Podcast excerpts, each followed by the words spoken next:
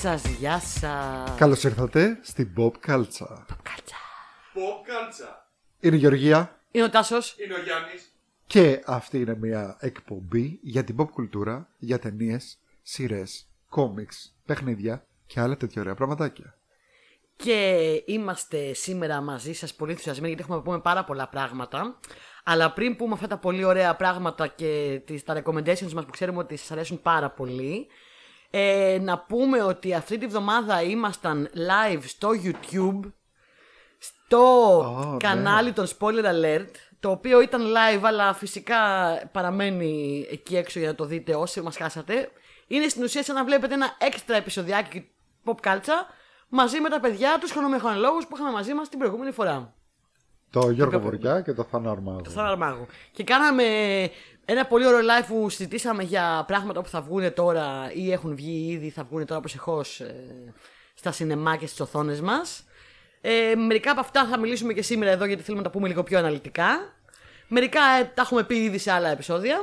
Και για όσους αναρωτιέστε πώς είναι τα φατσάκια μας, οι φατσούλες μας. Δεν ξέρεις πόσοι μου στείλανε μήνυμα, τι όμορφη που είναι η Γεωργία. Αχ, ευχαριστώ, Τάσο.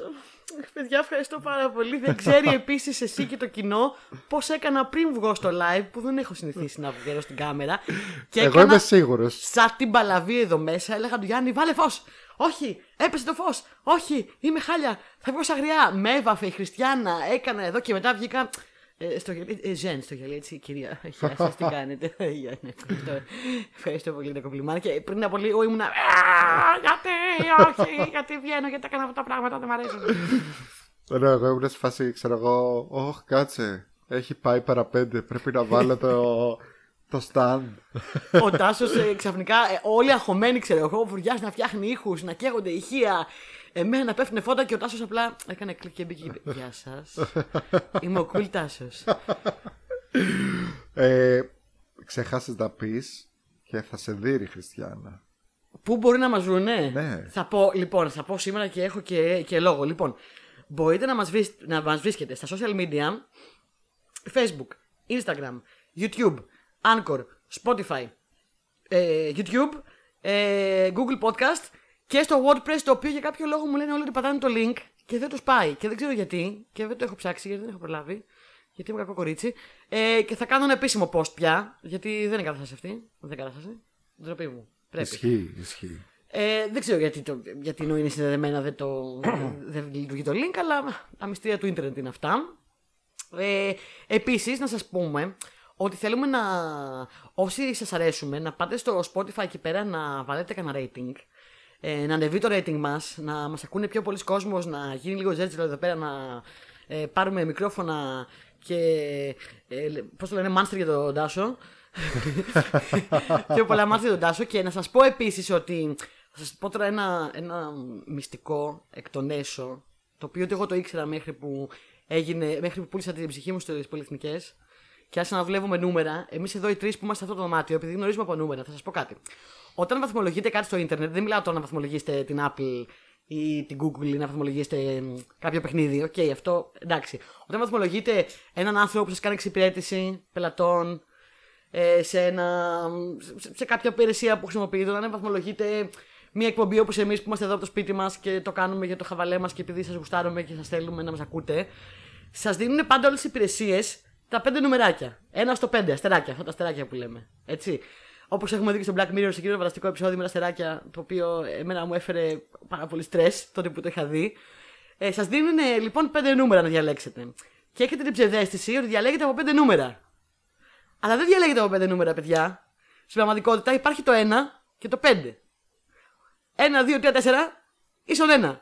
5 ίσον 5. Επομένως, για όσους λένε, όπως έλεγε ένας καθηγητής μου στη σχολή παλιά, ότι το 5 είναι για το Θεό. Και το παίρνει μόνο ο Θεός και ο Πάος. Το 4 για μένα. Το 4 για μένα και από 3 και κάτω βάζω, να ξέρετε ότι βάζετε 1.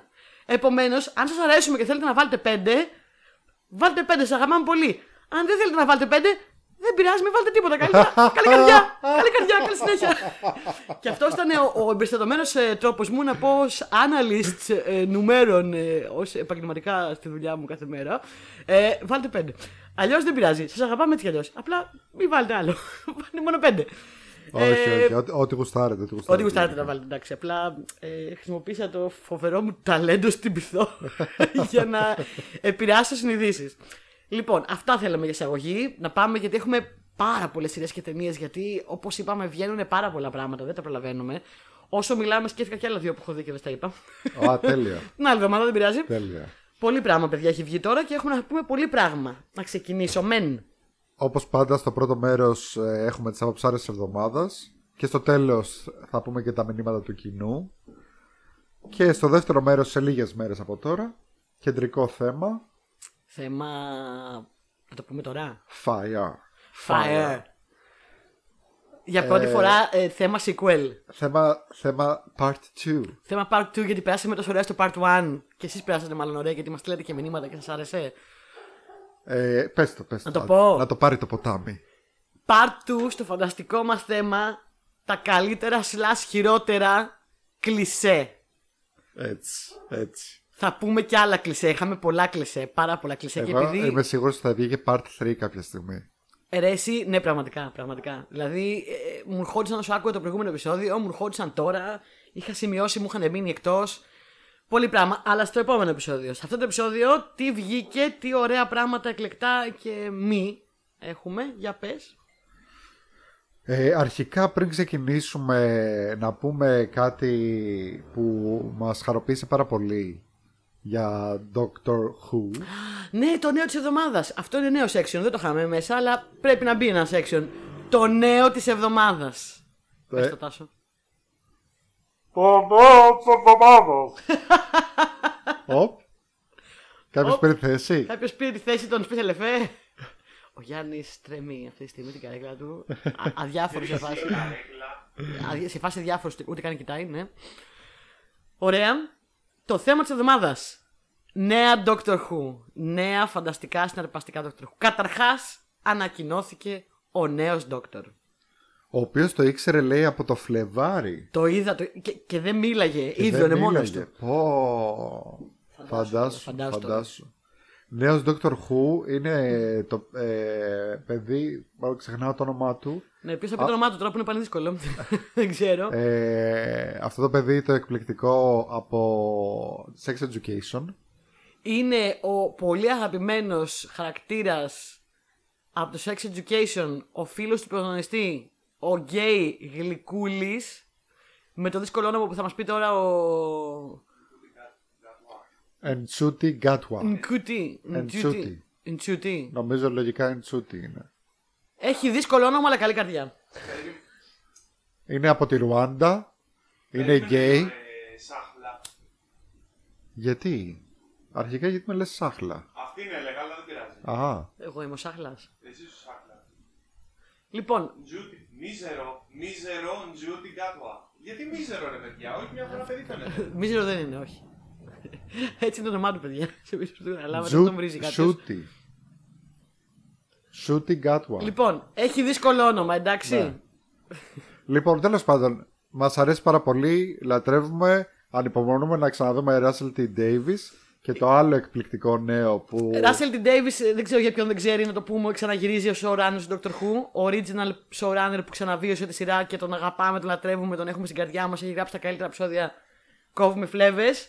Ξαναγυρίζει. Φέρνει τον Duty Gatwa για Doctor και στο επόμενο 60th Special Anniversary ποιος επιστρέφει. Ποιος; Ε, Tenant David Tennant και Catherine Tate. και Catherine Tate. Ε, ε, η αγαπημένη μας Ντόνα. Η αγαπημένη σε όλους μας Dr. Donna.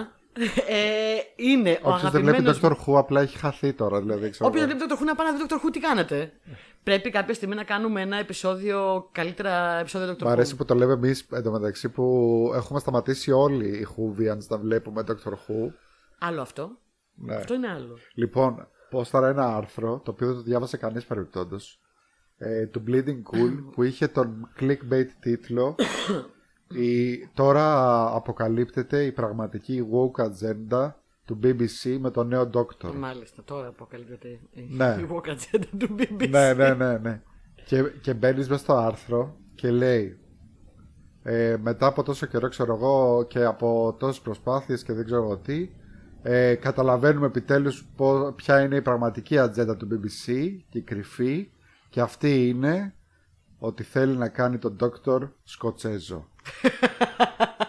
και, και λέει και εξηγεί το άρθρο ότι ξεκίνησε αυτό από τον Τέναν, το οποίο ήταν Σκοτσέζος που το έπαιζε Βρετανός Άγγλος. Που δεν τον άφηναν να κάνει με την ε, πραγματική του προφορά. το παίξει. Ναι. Συνέχισε ε, και με. Με τον ποια- ε, Καπάλντι που ήταν με επίσης Καπάλτη που ήταν Σκοτσέζος με καθαρά σκοτσέζικη προφορά. Ε, και τώρα, ας πούμε, επιβεβαιώνεται ότι θέλουν απλά τον Δόκτωρο Σκοτσέζο. Ε, Και ειδικά ε, αυτ- εκείνος εκεί ο Ουαλός, ο Ράσελ Τ. Ντέιβις. Αυτός ο άλλο. φανταστικό, φανταστικό. Ε, εντάξει, εγώ με τα νέα αντέδρασα όπως κάτι οπαδοί που πάνε γήπεδο και δεν ξέρω, νικάει η ομάδα του και κάνουν σε παλαβή, έτσι έκανα κι εγώ. Και να Όπως σου πω. κάναμε τις προάλλες εγώ και ο Γιάννης για το Monkey Island. Βέβαια, εγώ έκανα και γι' αυτό, αλλά οκ. Θα σου πω επίσης που δεν το ξέρεις, θα το Ναι. πω στον αέρα, ότι έχω κλείσει το επόμενό μου τατού στο τέλος του μήνα Tennant. του και θα είναι Tardis. Ω, Θα είναι Van Gogh Tardis. nice. Ε, tribute ε, στο αγαπημένο μου επεισόδιο. Α, τι ωραίο επεισόδιο. Τι συγκινητικό. Εντάξει, ναι, πολύ, πολύ κλάμα. Πολύ μεγάλη αγάπη. Συνδυάζει δύο μεγάλες αγάπη. Δεν τις έλεγα καν αγάπη. Θα έλεγα ότι το Dr. Who για μένα είναι θρησκεία. Δεν ξέρω. Δεν, Ναι. δεν έχει σημασία που έχω σταματήσει να το βλέπω. Αυτό είναι άσχετο. Και μιας και λέμε για τόσο ωραία πράγματα, ας πάμε σε, στο αντίθετο, στην αντίπερα όχθη. Ε, να ξεκινήσουμε να, μιλήσουμε, να μιλάμε για ταινίες. Πες μας για το Morbius που βλέπατε ενώ μπήκα εδώ και σας έπιασα. Κοίταξε να δεις. Προσπαθούμε να δούμε το Morbius εδώ και τρεις μέρες και δεν έχουμε καταφέρει να το τελειώσουμε. γιατί είναι τόσο κακό που μπροστά του το Venom 2 φαίνεται αριστούργημα. και δεν είναι ότι είναι κακό so bad it's good.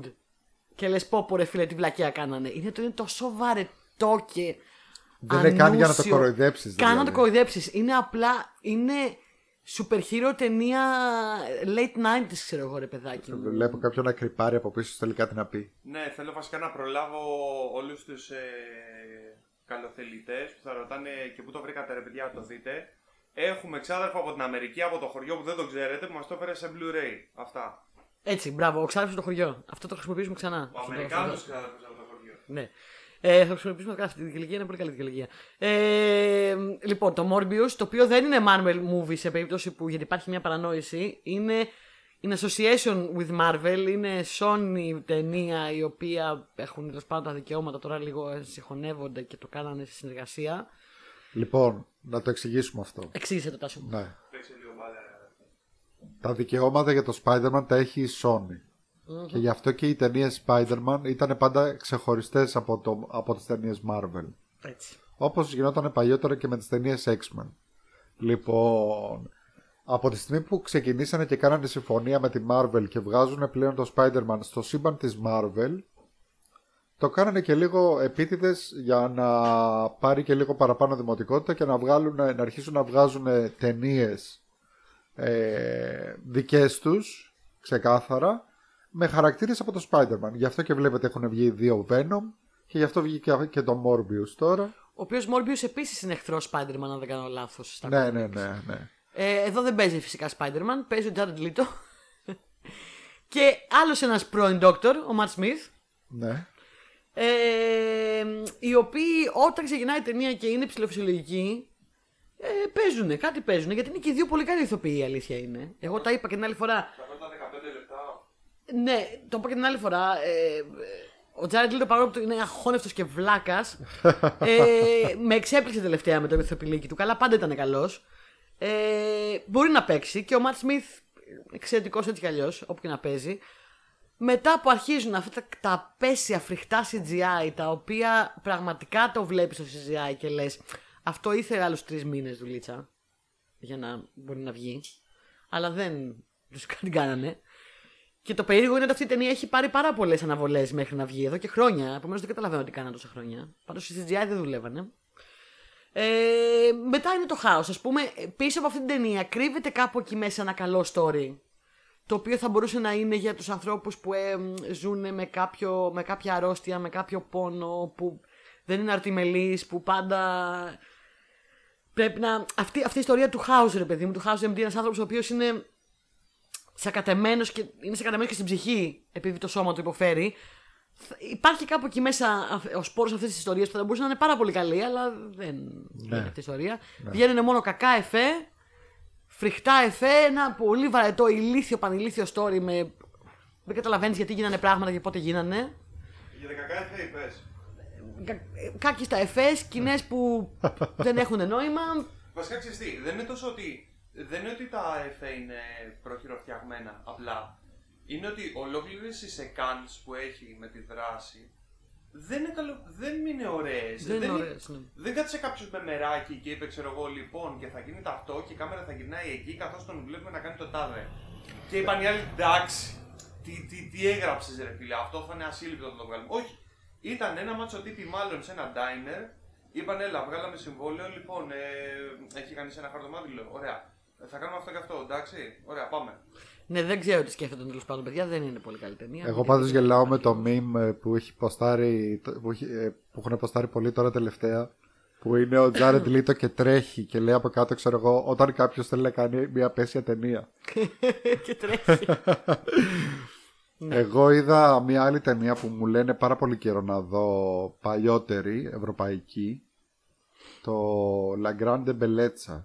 Α, το έχω ακουστά και δεν το έχω δει. Η μεγάλη ομορφιά. Μεγάλη μου ναι. Η Μεγάλη Βελέτζα. Όχι. Η Μεγάλη Ομορφιά είναι η Ιταλική ταινία. Μου το λέγανε πάρα πολύ καιρό. Ειδικά οι Δημήτριδες που τους έχουμε φέρει και τους δύο πλέον. Ο Μαυρομάτης και ο Βαρελάς. Ναι. Α, θα το λατρέψεις, θα είναι, είναι η αγαπημένη μου ταινία και δεν ξέρω εγώ τι. Δεν κοιμήθηκα, ήταν πολύ ενδιαφέρουσα. Απλά. Κοίταξε να δεις. Οχ, σοβάρεψε, πάμε. πάμε. Ναι. Πες, πες. Δεν μπορείς να πεις ε, ότι αυτή η ταινία δεν είναι όμορφη. Είναι πανέμορφη. Είναι πανέμορφη. Δηλαδή κάθε πλάνο της ταινίας είναι σαν κάρτ ποστάλ. Κάθε πλάνο, ο, ο, οποτεδήποτε πατήσεις το pause και σταματήσεις την ταινία, μπορείς να πάρεις την εικόνα και να την κάνεις wallpaper. Πραγματικά. τέλεια, τέλεια. Είναι πάρα πολύ όμορφη. Με ψήνουν αυτά. Αλλά δεν. Δηλαδή είχε ένα πολύ βασικό μήνυμα το οποίο στο, στο, στο χτυπάει μέχρι να το, καταλα... να Στο το τα- στο εμπεδώσεις ταΐζει, ναι, ναι, ναι. ναι, στο ταΐζει φάση πάρτο ότι, ότι ας Καταλαβες. πούμε ε, άμα ε, σπαταλίζεις τη ζωή σου να κάνεις πράγματα που είναι υπερφύαλα και δεν ξέρω τι όπως ε, ναρκωτικά και σεξ και ποτά όλη την ώρα ε, στο τέλος αυτή η ύπαρξη είναι κενή και δεν ε, έχει και πολύ νόημα. Αυτό πάντως που λες τώρα, να ξέρεις, μου θυμίζει πάρα πολύ τον Ντούρκ. Αυτό ακριβώς είχα πάθει. Το ποιο; Τον Ντούρκ, Ντούρκ δεν το λέγανε. Με τον ε, Μάτς Μίλκισεν. Α, το Ντρουκ. Ντρουκ. Το... Συγγνώμη. Another Ντουρκ. round. Το Another Α, Round. το Another Είχα Round. πάθει ακριβώς το ίδιο πράγμα. Δηλαδή, ναι, προφανώς άμα είσαι αλκοολικός δεν είναι. δεν είναι καλή Ε, φάση. μάλλον δεν είναι πολύ καλή Δεν είναι φάση. καλή φάση. Αυτά. Ναι, αυ- α, έτσι ήταν και, στο, και αυτή η ταινία. Και, Το καταλαβαίνω και αυτό που θυμάμαι λες. ότι Πρέπει να μιλήσουμε λίγο και για το Another Round. ε. Κάποια στιγμή. Ρώτησα τον Δημήτρη μετά Ναι. και του λέω, ρε φίλε, του λέω, μου έχεις πει είναι αγαπημένη σου ταινία. δηλαδή, ωραία, πέρα από το όμορφο της υπόθεσης, το εικαστικό κτλ., τι σου άρεσε; Μου λέει αυτό μου άρεσε, αφού μου λέει είμαι εικαστικό τύπος, με ξέρεις, γραφίστας. Ναι, εντάξει. Ε, α, το καταλαβαίνω και αυτό. Είναι μια άποψη πολύ valid για μένα, έτσι. Ναι, οκ. Είναι και το κρατικό κομμάτι μέσα, παιδιά. Βασικά ξέρεις τι, νομίζω πρέπει να, να σου κεντρήσει λίγο το ενδιαφέρον και όλας στην ταινία. Έχω πετύχει και εγώ ταινίες οι οποίες είναι screen saver. Εννοώντας δηλαδή μια ακολουθία από καταπληκτικές εικόνες, οι οποίες όμως κατά τα άλλα από σενάριο φαίνονται να είναι αργές ή να πάσχουν. Αλλά ήταν και μία-δύο οι οποίες με χτύπησαν στο μεδούλι. Α πούμε, το Stalker ε, είναι κλασική περίπτωση ταινία ε, screen saver, αλλά για κάποιο λόγο εμένα μου μίλησε. Όχι Ε, μόνο το όχι. εικαστικό. Το Stalker, σε, πα- εγώ δεν το έχω δει, αλλά ξέρω ρε παιδάκι μου ότι αρέσει γενικά και Ναι. σαν υπόθεση. Ναι, αλλά δες το και πιστεύω θα συμφωνήσεις μαζί μου ότι δεν είναι πια τόσο πολύ το σενάριο που όταν το απλώνεις σε αυτή την ταινία τι, το γεμί, τι γεμίζει, αλλά δεν σε νοιάζει κιόλας. Εντάξει, κοίτα, υπάρχουν ταινίες και ταινίες, παιδιά. Εγώ καταλαβαίνω αυτό που λες και εσύ, Γιάννη. Μπορώ να βγάλω τώρα εδώ πέρα. Όλα τα καταλαβαίνεις, Ρε Γεωργία, Ευχαριστώ. πόσο μεγάλο ευχαριστώ, ψυχή είσαι. ευχαριστώ. Ε, τώρα μπορώ να κάνω πέντε hot takes στη σειρά και να μιλήσω για σκηνοθέτες οι οποίοι. Κομπό. Ε, είναι εικαστικά οι ταινίες τους ε, αριστουργήματα, αλλά από σενάριο είναι πάρα πολύ δύσκολες ή αδύνατο να παρακολουθήσεις. Αλλά δεν θέλω να φύγουν όλοι οι subscribers. Αυτοί Ναι. που έχουν μείνει τέλος πάντων τρέχοντας και δεν θα το κάνω. Αλλά είναι μια ενδιαφέρουσα συζήτηση. Και, Αλλά και θέλω να μιας το δω και- πάντως τον και Γκάνι μιας και Βελέτα. είπες και πόσο μεγάλη ψυχή είναι, να πούμε και ένα χρόνια πολλά ε, στη γεωργία της καρδιάς μας. Χρόνια πολλά. Ε, Πάει τώρα, πέρασε. Να ζήσεις Γεωργία. Εντάξει, όχι. Δεν δεν το είναι πολύ. Να το, να το πούνε οι Ωραία. ακροατές. Θα κάνουμε τώρα 30 δευτερόλεπτα κενό για να το ρωτήσω. Μόνοι τους στο σπίτι. Μόνος στο σπίτι, με, με κεράκια. Ε, πέρασε, χτες ήταν. Ε, πέρασε αυτή η γιορτή. με το- Χθες από την ηχογράφηση εννοείς. Χθες από την ηχογράφηση, λίγες μέρες πριν από το επεισόδιο. Ε, καλά, αύριο θα βγει το Καλά, επεισόδιο. ξέρεις τι, δεν έχει σημασία, παιδιά. Όποτε και να το ακούσετε εσείς το Προχτές. επεισόδιο, χτες έχει γενέθλια. Είχε γενέθλια. Έγινα 41. Τώρα είμαι σι- ε, μία σαραντάρα ίσον δύο εικοσάρες συν ένα. και να βλέπω. Συν ένα. Συν ένα. Και δεν μου φαίνεται, ε, δε- ούτε. Καθόλου, καθόλου. 41 μπορείτε μπορείτε, είναι πλέον, αυτά που μπορείτε λες. πλέον να το δείτε και στο YouTube. ότι δεν της φαίνεται. Ευχαριστώ αυτά τα κοφλιμέντα που τα λέω μόνοι με τα ακούω. Μόνοι με τα λέω. Μόνοι με τα ακούω. Ωραία. Έλα, αφού τα λέμε. ναι, ναι, δεν ευχαριστώ, είναι ευχαριστώ, ναι. Και μιας και λέγαμε για πάρα πολύ ωραία σενάρια, πείτε μας για το Sonic 2. Ω, Sonic 2. Λοιπόν, disclaimer. Καταρχάς, εμένα μου άρεσε πάρα πολύ το Sonic 1. Και εμένα. Ακούγεται πάρα πολύ στο ίντερνετ το Sonic είναι η, η μόνη καλή video game ταινία. Υπάρχει αυτή η κατάρα, την έχουμε ξανασυζητήσει νομίζω στο podcast. Ε, η κατάρα των video games που όχι. γίνονται ταινίες. Να- ε, Ωραία. Περίμενε, όχι, δεν το έχουμε συζητήσει ή όχι, δεν είναι η καλύτερη video game ταινία; Θα πω, ωραία, το hot take μου. Πάμε. Πρώτον, όχι δεν είναι η καλύτερη video game ταινία. Υπάρχει το Mortal Kombat. Πρώτον. Έλα. Υπάρχει και το Silent Hill, ε. Έλα. Υπάρχει και το Silent Ε, Hill που είναι ε. επίσης πολύ ωραίο. Υπάρχει το Silent Hill. Και υπάρχει, υπάρχει και το Phoenix Wright που σας έλεγα να δείτε. Έλα, οκ με το Phoenix Wright, αδερφέ. Οκ. Υπάρχει επίσης και το Street Fighter, η ταινία, που πραγματικά είναι τόσο κακή που είναι καλή. Ναι, ναι, ναι, είναι, και την είναι. βλέπω καραευχάριστα. είναι μπορώ να τόσο σου πω. κακή που είναι καλή. Ρε Ισχύει. φίλε, άμα είναι έτσι, είδες και το Double Dragon. Το, με το Mark Dacascos χειρότερο. Δεν και ήταν ένα κακό καλό. τόσο Δεν ήταν καλό. Ούτε το Double Dragon, ούτε το Super Mario. Ε, με, ενώ με το- τον Bob, Hos- ε, Bob Hoskins Bob δεν Hoskins, ήταν. Ναι, και John Leguizamo Luigi. Και John φίλε. Leguizamo Luigi. Πεθαίνω. Δεν θυμάμαι ποια Και- είναι η Τρίζα Πίτς. Επίσης ένα θέμα Dennis που μπορούμε- Hopper Ναι, ναι, ναι. κακός. Κούπα. Δεν είναι σκόπρα καλό. Επίσης μπορούμε να κάνουμε ένα top 5 νομίζω. Ε, φίλε, Με αυτό το θέμα. Λοιπόν, αυτό θα κάνουμε τώρα. Περίμενε. Top άλλαξε λίγο. 5. Το Street Fighter δηλαδή, σαν σου φανήκε ξέρω κανένα διαμάντι. Όχι, σου είπα, Είπε, ήταν so πάρα bad is πολύ good. κακό που ήταν, κα- που ήταν καλό. Ωραία, εγώ να πω για το Sonic 2 τώρα που μιλάτε και οι δύο και έχετε πει 50 άλλες ταινίες. Δεν είπα το hot take μου. Πες το! Λοιπόν, το Sonic 1 το έβαλα να το δω με τα παιδιά. Ναι.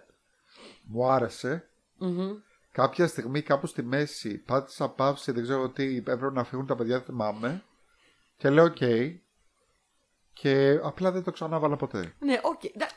Φάση ότι δεν, δεν με ενδιέφερε, ρε παιδί. Δηλαδή, ωραίο ήταν μέχρι εκεί που είδα, αλλά Ναι, με σαφώς ενδιέφερε. δεν είναι μια ταινία που θα τη θυμάσαι για όλη σου τη ζωή. Καταρχάς, πόσο, πόσο φαν Sonic ήσουν μικρός. Θέλω να μάθω. Εντάξει. Παίζει ρόλο. Γιατί εγώ ήμουνα τρελή φαν Sonic μικρή. μέτριος Sonic fan.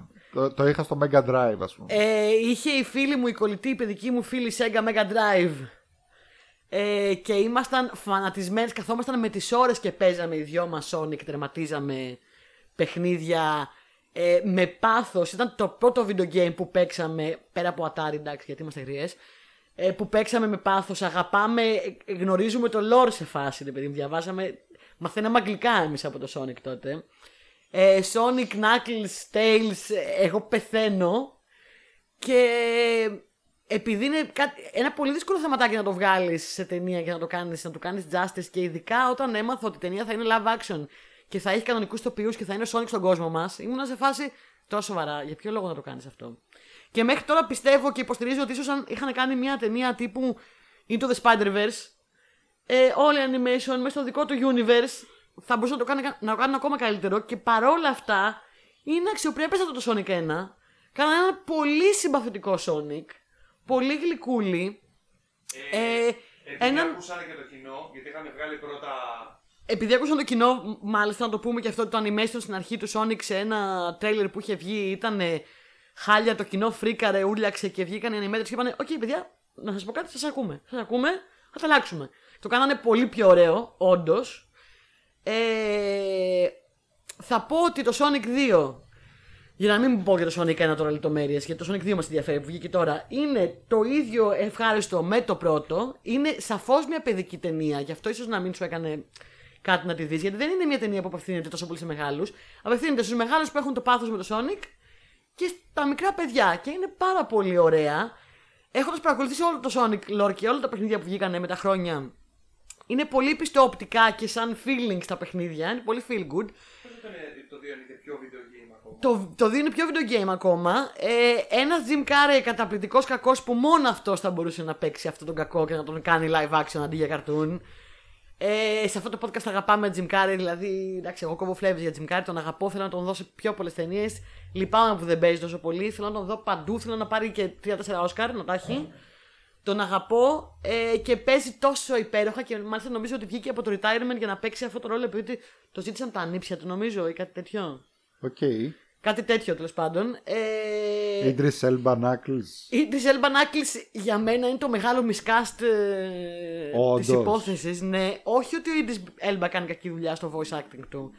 Απλά, ρε φίλε, δεν- για μένα δεν του πάει. Καταλαβαίνω ότι θέλω να κάνουν ένα Knuckles πιο σοβαρό γιατί στο Lord ο Knuckles είναι λίγο πιο warrior και λίγο πιο σοβαρός και λίγο πιο ε τώρα Sonic εσύ χαβαλέ εγώ είμαι πιο noble.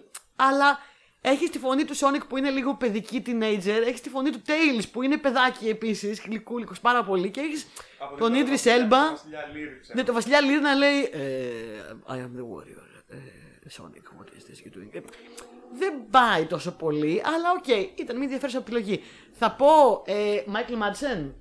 Όχι. Michael- Α, Michael Madsen, ναι. Ο Cyclops. Cyclops. Michael Madsen, ο οποίος προς τιμή του, καλά μου είναι πολύ συμπαθής από τότε που έκανε το Cyclops και ό,τι ταινία έχει κάνει. Γενικά μου είναι πολύ συμπαθής φιγούρα και τον έχω δει και στις συνεντεύξεις και είναι και πολύ. Είναι πάρα πολύ καλός, πάρα Πολύ πολύ, καλό καλός παιδί. ηθοποιός, πολύ καλό παιδί και επίσης μας είναι και πάρα πολύ συμπαθής γιατί ε, 9 στους 10 ρόλους που έχει παίξει παίζει τον κερατωμένο. Ναι, ή, ή, ή αυτόν που τον παρατάει γκόμενα. Δηλαδή, τώρα τι να πρωτοθυμηθώ, το Cyclops. Το, ε, ε, θυμάστε ότι παίζει στο, Westworld. note- στο notebook. Στο notebook, το κερατωμένο, το, το Ναι, αγαπημένο ναι, ναι. της ε, έτσι είναι, McAdams. στο Westworld. στο Westworld, τον καψερό. Ναι, ναι, ναι. Ε, θα πω ότι παρόλο που παίζει σε μια ταινία η οποία για άλλους ηθοποιούς θεωρείται, ξέρεις τώρα, cash grab, ας πούμε. Πάμε να δώσουμε το, το όνομά μας και μια παιδική γελία ταινία με ένα πολύ έτσι παιδικό σενάριο, ας πούμε. Όπως ο Idris Και, Elba. και δεν το κάνει. Δεν μου φταίει ο Ντισέλμπα, ήταν κακό, κακό το casting. Έτσι. Εντάξει. Αλλά ο Μάικλ Μάτσεν δεν το κάνει σε φάση Έλα, πάμε να πάρουμε τα λεφτά, υπάρχω κι εγώ εδώ, χαχά. Το κάνει με την καρδούλα του, παίζει κανονικά. Ναι, ναι, ναι, αυτό Κάνει φαινόταν κόπο και από το παίζει. πρώτο. Είναι καλό παιδί, ρε παιδί μου, και παίζει ωραία. Και ακόμα και οι χαρακτήρες, οι κομικοί, ας πούμε, η γυναίκα του, η αδερφή της, βγάζουν actual γέλιο στην ταινία. Δηλαδή είναι, είναι γλυκούλιδες, γελάς, τα, τα, τα εφέ είναι πάρα πολύ ωραία. Σε κάτι φάση είναι πραγματικά σαν να βλέπεις το παιχνίδι σε live action. Είναι απίστευτο πώς το έχουν κάνει. Οπότε αυτό. σα άρεσε. Μας άρεσε, ναι, πέρασαν πάρα πολύ ωραία. Γιατί εγώ είχα την εντύπωση ότι όταν θα ξεκινούσαμε θα το κράζατε. Γιατί ξεκίνησες, ας πούμε, σε φάση να πω ότι εγώ το, το ένα μου άρεσε. Και νόμιζα ότι θα πεις το δύο ήταν απέσιο. Ε, όχι, πολλοί κόσμος κράζει το Sonic ότι εντάξει και άλλα είναι άλλη μια βλακία του Hollywood πάνε να κάνουν remake Όχι, μια τα χαρά πράγματα. βασικά. Αλλά Είχε, είναι μια είχε χαρά, καλό. παιδιά. Ειδικά από τότε που άκουσα από το κοινό και τα λοιπά, μετά ήταν σε φάση όλοι. Α, μια χαρά είναι. ξέρω. Ειδικά όσοι έχετε παιδάκια να πω επίσης, βάλτε τους να δουν το Sonic και μετά κατεβάστε και το παιχνίδι στο PlayStation. Ε, αγοράστε το ή ε, κάποιου μήνες το έχει και δωρεάν το PlayStation, να το πω κι αυτό. Ναι. Το έδινε δωρεάν όποιος είχε συνδρομή στο PlayStation και το κατεβάσαμε και το παίξαμε. Το οποίο παιχνίδι, το τελευταίο του Sonic, ε, είναι στην ουσία συνδυασμός όλων των παιχνιδιών. Σε πάει από remade, λίγο πιο όμορφα γραφικά πίστες του πρώτου πρώτου Sonic μέχρι των τωρινών Sonic με διαφορετικό gameplay όλα αυτά. Επομένως μπορείς να αλλάζεις gameplay και να παίζεις original platform, ε, πιο σύγχρονο. Μπορείς να παίξεις τα πάντα σε ένα παιχνίδι. Είναι τόσο διασκεδαστικό και ωραίο. Το έχουν κάνει τόσο φαν. Εντάξει, είναι λίγο επιληψία. Είναι, είναι λίγο επιληπτικό σοκ. Που εγώ ε, έπαιζε ο Γιάννη και κοίταγα έτσι. Α, τι ωραία. Δοκιμάστε να παίξετε. Εγώ επίσης κατέβασα και παίζουμε το Sonic Team Racing με τα παιδιά. Επίσης, ναι. Και είναι πάρα πολύ ωραίο. Είναι σαν Mario Kart ή σαν Ναι. ε, Crash Team Racing. Ε, και είναι πιο διασκεδαστικό γιατί παίζει με ομάδες των τριών οπότε μπορείς να παίξεις συνεργατικά με τους φίλους σου εναντίον των άλλων οπότε είναι πάρα πολύ ωραίο αυτό. Ωραία, πάμε να συνεχίσουμε. Ναι. Να πω δύο. Όχι όχι, τρία πράγματα. Να πεις. Για πες. Πρώτον, ε, τώρα που το, επειδή το ανέφερες και το θυμήθηκα, που λένε πολλοί ότι α, το Sonic 2 καλύτερη ταινία video game μέχρι στιγμής, μου θύμισες όμως ότι υπάρχει το Silent Hill, το οποίο εντάξει είναι σταθμός. Δύο, έχετε υπόψη κάποια ταινία στην οποία ο Μάικλ Μάτζεν, τον οποίο τον συμπαθώ πάρα πολύ και είμαι σίγουρος ότι έχει εύρο, αλλά δεν το έχω δει. Έχεις υπόψη κάποια ταινία στην οποία να δείχνει αυτό το εύρος. Για μένα Ναι, ναι, Westworld ναι. έδειξε πολύ εύρος πάντως. Εγώ έχω, εγώ έχω και κάτι άλλο το οποίο τώρα σκέφτηκα ότι. Ε, σκέφτηκα να το πω πριν. Ε, αλλά μετά σκέφτηκα ίσως θα είναι καλύτερα να το πούμε κάποια στιγμή ως κρυφό διαμαντάκι. Οκ. Είναι Οκ. πάρα πολύ ωραία ταινία. Σημείωσε το. Και παίζει τον ε, κακό. Ψήθηκα ήδη. Ω. Ψήθηκα. Ο Θέλω Madsen. να δω Michael Madsen κακό. Ναι. Γλύκα είναι πολύ καλό παιδί, πολύ καλό παιδί. Και το τρίτο και τελευταίο, ότι το Sonic 2 βασικά. Θα το πω Ε. μετά, βασικά θα το πω μετά ως κρυφό διαμαντάκι. Ψήσου. Εντάξει. Εντάξει. Ναι, μέσα. Ότι το Sonic 2 βασικά είναι μια καλή βελτίωση πάνω στο προηγούμενο. Ε, γιατί ξαφνικά, άμα δεις το 2, φαίνεται ότι το πρώτο λειτουργούσε σαν γέφυρα για αυτό. Επειδή τώρα είναι που βλέπεις όντως video game μεταφορά ακόμη πιο πλήρη. Και μου άρεσε πάρα πολύ. Ναι, λιγότερο πραγματικός κόσμος και πιο πολύ φανταστικά σκηνικά. Το οποίο το θέλαμε. Ωραία. Τέλος. Τέλεια, μια χαρά.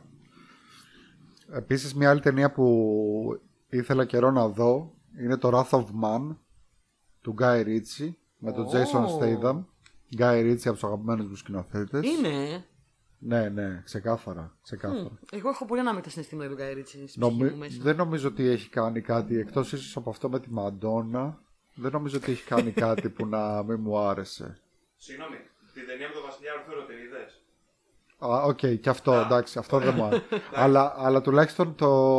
αυτή, ας πούμε, είναι μια ξεκάθαρα ταινία screensaver. Αυτή μπορείς να τη βάλεις, ας πούμε, τώρα να παίζει από πίσω και να βλέπεις τα ωραία σκηνικά, ξέρω εγώ, και τα... Ε, αλλά πέρα από αυτά, Guy Ritchie, εντάξει, λατρεύω. Ε, εντάξει, αυτό δεν μπορώ να πω ότι ήταν το αριστούργημα, δεν μπορώ να πω τρελάθηκα. Δεν τρελα... δεν... Βασικά η αλήθεια είναι ότι δεν μου, α- δεν μου πολύ άρεσε. Ξέρεις ότι ξεκίνησε με το. Δεν, έχω, δεν υπάρχει ταινία του, Μα- του, του Guy Ritchie που να μην μ' αρέσει και έχει πει τρει που δεν σ' αρέσουν. Ναι, ωραία. Ε, εντάξει, αυτό με τη Μαντόνα δεν το θεωρώ Γκάι Ρίτσι. Αυτό με τον Βασιλιά Άρθουρο επίσης δεν το θεωρώ Γκάι Ρίτσι. Ενώ είναι του Γκάι Ρίτσι. Αλαντίν; Αλλά. Τι εννοείς Αλαντίν; Live action Aladdin. Το είδα δύο φορές την ίδια μέρα. Α, σου άρεσε τόσο πολύ η αλήθεια. Ναι. Οκ. Ε, άλλο ένα hot take που θα Το, μπορούσαμε να. το είδα και το ξαναείδα. Έλα, Σαν να ρε, ήμουν εσύ. μικρός. Έλα ρε εσύ. Μου κάνεις πολύ εντύπωση. καπάκια. καπάκια το ξαναέβαλα. Ok. Ok. Ok. Ok. Δεν θα πω. Guy Ritchie, Will Smith. Μας κοροϊδεύεις. Και, ε, και μου δηλαδή- άρεσαν και τα καινούργια τραγούδια, μου άρεσε που δώσανε και μεγαλύτερο ρόλο στο Γιασμίν, όλα μου άρεσαν. Εγώ δεν θα πω Σταμάτα. τίποτα. Τίποτα. Ναι, Δεν είπα τίποτα. να μην πεις τίποτα. Δεν είπα τίποτα. Είναι πάρα πολύ ωραίο. Robin Williams για πάντα. Καλά, οκ. Συμφωνώ. Αλλά εντάξει. Παρακάτω. Πάμε παρακάτω. Πάμε στο, στο, στο Wrath of Man. Το οποίο Wrath δεν σου of άρεσε Man. όμως. Το, γιατί το λέω, ωραία. Ακόμα και το Aladdin να μην μου άρεσε, ούτε το Aladdin είναι ακριβώς Guy Ritchie ταινία. Όταν λέμε Guy Ritchie ταινία, δηλαδή ρε παιδάκι μου είναι όπως λες Ταραντίνο ταινία. Όταν λέμε Guy Ritchie ταινία εννοούμε κάτι του στυλ. Ε, Lock, Stock and Two Smoking Barrels, δύο καπνισμένες κάνες. Ε, Snatch, ε, Rock and Roll, τέτοια φάση. Αυτή η ταινία υποτίθεται ότι είναι τέτοια φάση, περίπου. Δηλαδή έχει κακοποιούς, έχει ξέρω εγώ πιστολίδι, έχει όλα αυτά. Έχει Statham. Δεν τον μπορώ το Statham, φίλε. Λοιπόν, ο Statham Δεν τον μπορώ. εδώ παίζει τον Statham. Δηλαδή, Γιατί πού δεν παίζει το Statham, ο Statham, ρε εσύ, τάσο τώρα θα με τρελάνεις. Ε, ε, ε, Δηλαδή, με βλέ- προσπαθώ να είμαι καλή μαζί σου. Να Προσπαθώ. σου πω, πρόσχε γιατί αυτός είναι τρελός. Θα βγάλει τώρα καμιά ταινία. Εντελώς ψαγμένη- τρε. Ψαγμένη εποχής, χειρό νονό και, και θα είναι εκεί πέρα ο Στέδα με περούκα να πεις τον ε, ανάπηρο και να. ε, Και να το κάνει δάκρυ- Oscar bait, Και ναι. το δάκρυ κορόμιλο. Ναι, όχι ποτέ. ο Statham ε, παίζει τόσο παντού το ίδιο. Συμφωνώ δηλαδή με αυτό, παρόλο που μου αρέσει ο Statham. Που μπορεί να μπει και ξέρω εγώ, με τη φόρμα ξέρω, εγώ, στο, στα γυρίσματα. Ας πούμε, δηλαδή, νομίζω δεν έχει διαφορά κάπου. Ε, τώρα, από εκεί και πέρα η ταινία αυτή ήταν πολύ περίπλοκη, χωρίς λόγο, πολλά πίσω μπρος, χωρίς να σου εξηγεί ή να σε ειδοποιεί ότι «Α, τώρα θα δεις κάτι που έγινε πριν». Ε, απλά ξέρω εγώ στο δείχνει και αν θες κατάλαβες. Είχε και πολύ πλάκα το μεταξύ γιατί το είδα με τον ε, Τέλη και τον Μπάκη και εγώ ας πούμε καθόμουν στο κινητό. Καταρχάς, ποιος είναι ο Τέλης και ποιος είναι ο Πάκη. Του έχει αναφέρει ε, γύρω στι 50 φορές στο podcast να ξέρεις το Τέλη και τον Μπάκη. Επομένως, εσύ, δεν- μόνο εσύ δεν ακούς το podcast, αλήθεια. Εσύ που είσαι εδώ όσο- όταν το, το γυρίζουμε. Μα την Παναγία δηλαδή, εντάξει. Λοιπόν, ε, Χαιρετίσματα, εγώ, παιδιά. Εγώ το έβλεπα ρε παιδάκι μου και ήμουν ταυτόχρονα στο κινητό και με κράζανε κλασικά οι άλλοι, α, ε, κλείς το κινητό και δεν ξέρω εγώ τι. Μας έβαλες να δούμε. Δεν Ναι. ναι. Α, όχι, θέλανε και αυτοί, οπότε. Απλά το θέμα ποιο είναι. Αυτό που δεν έχουν καταλάβει είναι ότι εγώ, επειδή έχω ε, διάσπαση προσοχής, έχω δέπη, με βοηθάει να προσέχω. Και αυτό είναι αυταπόδεικτο. Γιατί και σε αυτή την ταινία, όπως και σε πολλές άλλες, κάποια στιγμή είχαν χαθεί και ήταν σε φάση. Δεν θυμάμαι. Αυτός ποιος είναι. Και εγώ ήμουν σε φάση. Βάζω το κι- κάτω το κινητό. Λοιπόν, αυτός είναι που μας έδειξε πριν που έκανε αυτό, αυτό, αυτό και αυτό. Ε, πριν είχε γίνει αυτό και άρχισα και τους εξηγούσα τα πάντα. Και ήταν Έχει σε μάθει φάση- το κούτελο ο Τάσος. Όχι, απλά με βοηθάει. Όταν β- βλέπω κάτι άλλο, Ναι, με I get it. βοηθάει Εγώ- I να get it, I get προσέχω it. Ναι, αυτό ναι, που ναι. βλέπω. I get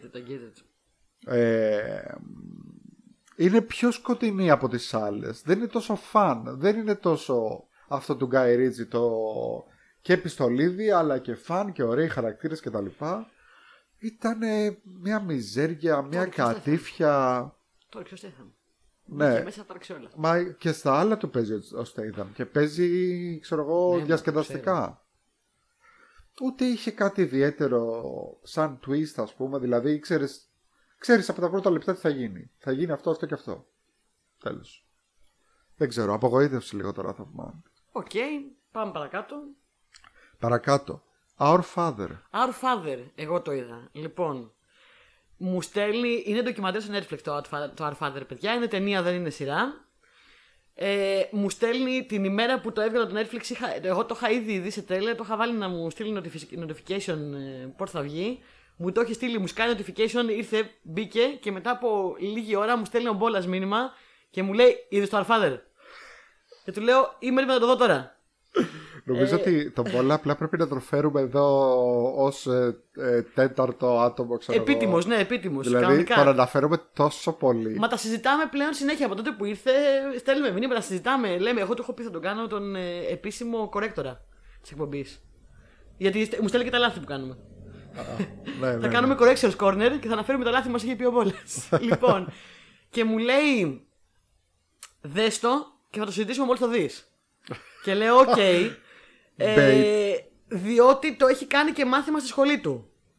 Το, το, το έχουν πει στη σχολή. Η υπόθεση είναι πάρα πολύ μεγάλη και γνωστή. Η αλήθεια είναι ότι την είχα ακουστά σε κάποιο true crime podcast που είχα ακούσει, αλλά δεν ήξερα σε λεπτομέρειες. Δεν θέλω να σας πω πολλά, παιδιά, γιατί δεν θέλω να σας κάνω spoiler, γιατί πραγματικά είναι σοκαριστικό το ντοκιμαντέρ αυτό. Λέγεται Our Father. Είναι ντοκιμαντέρ. Είναι ντοκιμαντέρ. Ε, αληθινή ιστορία. Θε- Δεν θέλω να πω πολλά γιατί πραγματικά βασίζεται πολύ στο να μην ξέρεις. Θα πω ότι ξεκινώντας, ας πούμε, ξεκινάμε και βλέπουμε μία κοπέλα η οποία ξέρει ότι η μαμά της ε, την συνέλαβε με donor, με, με δωρητή ε, σπέρματος ε, επειδή ο μπαμπάς της είχε κάποια προβλήματα και πήγε σε έναν γιατρό και με δωρητή σπέρματος τη συνέλαβε και θέλοντας να μάθει λίγο παραπάνω πράγματα για τις ρίζες της μπαίνει στο Ancestry, το ancestry.com είναι το γνωστό site το οποίο μπορείς να μπεις και να δώσεις DNA και να μάθεις ε, τις ρίζες σου, ο ποιο, από, ποια- από ποιες χώρες προέρχονται οι προγονείς σου, κάποια πράγματα σχετικά με, το, με την υγεία ας πούμε και τα λοιπά, αναλόγως πόσους ε, συγγενείς σου μακρινούς ε, έχει μέσα στην πλατφόρμα, ανανεώσει συνέχεια και σου δίνει στοιχεία. Μπαίνει λοιπόν εκεί και ξαφνικά μπαίνοντας εκεί ε, σου βγαίνουν και οι συγγενείς ε, αν υπάρχουν ε, μέσα στο Ναι. Ancestry, τις βγαίνουν 7 αδέρφια. Αδέρφια. Αδέρφια. Half siblings. Πάρτο. Το ξέρει. Ε, κάτσε μισό λεπτό. Ξέρει ε, ότι ε, ο τάδε είναι αδερφός σου, ξέρω εγώ. Ναι. Αν είναι μέσα στην πλατφόρμα αυτός ο άνθρωπος και εσύ, αν, αν, αν εγώ και η αδερφή μου αυτή τη στιγμή πάμε στο Ancestry, Ναι. πάει πρώτα εκείνη, δώσει DNA και της βγάλει. Ε, της βγάλει γενο, όχι γενολικό δέντρο, της βγάλει προγόνου, ας πούμε, έχεις τόσο DNA σκανδιναβικό, τόσο Αιγυπτιακό, τόσο οτιδήποτε. Αν εγώ μετά πάω και κάνω και εγώ δώσω το DNA μου, θα βγει ότι αυτός ο χρήστης είναι στα αδέρφια. Ωραία. Ε, νομ- Κοινό DNA. Επειδή νομίζω ότι υποψιάζομαι, μην μας πεις κάτι άλλο. Δεν θα πω άλλα. Σταματάω εκεί. Ναι. Τη βγαίνουν 7 αδέρφια. Να πω επίσης ότι όταν μιλάμε για δωρετέ σπέρματος. Ε, γενικά οι νόμοι λένε ότι απαγορεύεται να δώσει κάποιος για προφανείς λόγους παραπάνω από νομίζω 2-3 φορές το σπέρμα του. Δηλαδή ένας δωρητή δεν μπορεί να χρησιμοποιηθεί παραπάνω φορές γιατί. για να αποκλειστούν ενδεχόμενα με ομιξίε φυσικά. Και αυτό είναι μόνο η αρχή. Οκ. Αυτό είναι ένα πολύ ενδεικτικό νούμερο. Μάλιστα. Το 7. Μάλιστα. Εισαγωγικό. Entry level. Σταμάτα. Δεν θα πω παραπάνω, δεν θα πω τι συμβαίνει. Πάνω, πάνω να το δω μετά. Πάνω να το Δεν δω. θα πω τι συμβαίνει. Με, μου το πούλησε ήδη. Σταμάτα. Το Σταμάτα. συζήτησαμε πάρα πολύ με τον Μπόλα μετά. Υπάρχουν κάποια πράγματα τα οποία δεν τα αγγίζει το ντοκιμαντέρ τόσο αναλυτικά. Τα οποία όταν το δεις θα τα πω, θα τα συζητήσουμε και μαζί. Ε, τα ψάξα και πολύ μετά αφού το συζητήσαμε. Ε, Όποιος θέλει να το δει, να μην δει τίποτα, ούτε καν την περιγραφή στο Netflix να μην δει. Τίποτα, ούτε την περιγραφή να πατήσει play και μετά να το ψάξετε. Γιατί έχει πολύ ζωμή, ακόμα και πιο πολύ από το ντοκιμαντέρ. Εγώ πάω να κάνω στο Ancestry αυτό τώρα. Εγώ θέλω πάρα πολύ, πολύ καιρό να κάνω στο Ancestry. Ε, θα το κάνω κάποια στιγμή. Δεν κοστίζει και πάρα πολύ. 50-60 ευρώ είναι περίπου. Σου στέλνουν kit, κάνεις, δίνεις DNA ναι. και βγαίνει. Και εντάξει, βγαίνει πιο πολύ, ξέρεις, ας πούμε. Έχεις Αιγυπτιακές ρίζες, έχεις σκανδιναβικές ρίζες, έχεις Ναι. οτιδήποτε. Εμείς εδώ στην Ελλάδα είμαστε και όλοι πολύ mix, επομένως δεν ξέρω τι θα βγάλει. Πραγματικά δεν ξέρω τι θα βγάλει. Όχι, είμαστε Έλληνες. Ναι, ναι, ναι, ναι. Αυτό αυτό είναι μεγαλύτερο. Από όλο του Λεωνίδα, του Λεωνάιντα. Λεωνάιδε. Ωραία. Πάμε στις σειρές. Πάμε στις σειρές. Ωραία. Ε, μία, μία σειρά, μία από τις πολλές νέες σειρές που είδα, που πάλι δεν θα τις πω όλες, γιατί δεν έχουμε αρκετό χρόνο Πραγματικά. για τρεις ε, εκπομπές, είναι το Gaslit. Α, με ενδιαφέρει πάρα πολύ τον Gaslit. Για πες. Ε, θα σου πω δύο πράγματα πριν ξεκινήσω. Είναι μια πολύ ωραία μίνι σειρά που δεν είναι ακριβώς ή τουλάχιστον το πρώτο επεισόδιο που είδα, πρώτα δύο δεν θυμάμαι πόσα είδα, δεν είναι όπως διαφημίζουν ακριβώς. Μάλιστα. Είναι πιο πολύ ιστορική σειρά. Πώς τη διαφημίζουν; Ιστορική σειρά.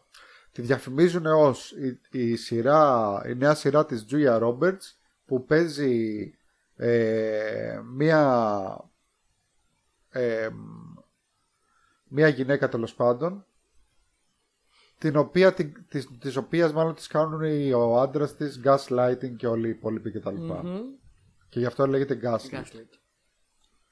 Ε, Εγώ αυτό που είδα τουλάχιστον στην αρχή είναι ότι έχει να κάνει με το σκάνδαλο Watergate και με το ε, τι συνέβη και δεν ξέρω εγώ τι και, ποιοι- και αυτούς που εμπλέκονταν στο σκάνδαλο και δεν έχει να κάνει αποκλειστικά ας πούμε, αυτή τη γυναίκα, έχει να κάνει με όλου, και με όλους τους υπόλοιπους. Δεν ξέρω αν γνωρίζεις, αλλά υπάρχει μια ταινία του 40, αν δεν κάνω λάθος, που λέγεται Gaslight και είναι η ταινία από την οποία βγαίνει και η ορολογία. Ναι. Η ορολογία βγαίνει από την ταινία. Ε, δεν ξέρω αν έχει σχέση με αυτήν. Όχι, δεν είχε γίνει Μάλλον τότε όχι. το, Οκ, το ναι. Ναι, σκάνδαλο δεν έχει- Watergate. έγινε Το, το- σκάνδαλο Watergate ήταν, 60. για όποιον δεν ξέρει, ήταν το 60 που ανακαλύψαν ας πούμε ότι ο τότε πρόεδρος των ΗΠΑ, ο Νίξον, Αυτός ο γλυκούλης. ναι, ε, είχε βάλει μικρόφωνα και, είχε, και παρακολουθούσε τις συζητήσεις των πολιτικών του αντιπάλων οπότε ήξερε ας πούμε τις στρατηγικές τους και δεν ξέρω εγώ τι και είχε αναγκαστεί και είχε παραιτηθεί τότε είχαμε πει κιόλας ε, για το First Lady που ε, η Μισελ Φάιφερ παίζει εκεί την Betty Ford Ford. ε, Ο, ο Ford έγινε. Μπήκε στη θέση του Νίξον όταν απαιτήθηκε. Μπορείς να δεις άνετα ας πούμε, τον Gaslit και σαν συνέχεια το First Lady π.χ. Ε, έχει να κάνει, βασικά αυτό έχει βασιστεί πάνω σε ένα podcast αυτή η σειρά, Αυτά είναι. ε, σε ένα ιστορικό podcast που λέγεται Slow Burn. Ε, μ, ε, παίζει η Julia Roberts όπως είπαμε, παίζει τη Martha Mitchell που ενεπλάκει στο σκάνδαλο. Ε, ήτανε βασικά, βασικά δεν θα σποιλάρω, απλά δείτε το. Παίζει ο Σον Πεν, τον ε, Τζον Μίτσελ, τον άντρα της, ο οποίος είναι ένα περίεργο πράγμα. Εγώ είχα ξεχάσει ότι παίζει ο Σον, ο Σον Πεν στη σειρά. Okay. Οπότε τον, τον έβλεπα και δεν τον αναγνώριζα γιατί του έχουν βάλει make-up να είναι πιο γεμάτος και τα λοιπά και δεν ξέρω εγώ τι για να παίξει τον Τζον Μίτσελ και, δεν τον, ανα... και με... δεν τον αναγνώρισα. Και μετά από λίγο είδα ότι παίζει ο Σον Πεν και λέω Α, ναι, αυτός είναι. Βέβαια από εκείνη τη στιγμή που το είπα, λέω Ωραία. Δηλαδή δεν μπορούσα να δω κάτι άλλο, έβλεπα τον Σον Πεν. Ναι. Δηλαδή, θέλω να σου πω, εγώ πιστεύω Αυτό ότι είναι είναι. πολύ καλά ηθοποιός. Εγώ πιστεύω ότι είναι εκπληκτικό το make-up που του κάνανε, αλλά άμα το δεις εσύ, ας πούμε, θα μου πεις. Ε, που ξέ, π.χ. άμα έχεις το μυαλό σου ότι είναι ο Σον Πεν, θα πεις μαλακία make-up που κάνανε. Ναι, κατάλαβα. Κατάλαβες τι εννοώ. Κατάλαβα. Ε, να δούμε ποιος άλλος παίζει.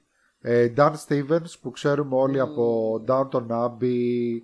Ε, Τον αγαπώ. Από Madame το Φωτοτέρας, Legion. Ναι, ναι, ναι. Παίζει πάρα πολύ ωραία εδώ. Τον αγαπώ, τον αγαπώ. Από- και από μια άλλη ταινία που θα αναφέρουμε στο δεύτερο μέρος. Έτσι, ναι.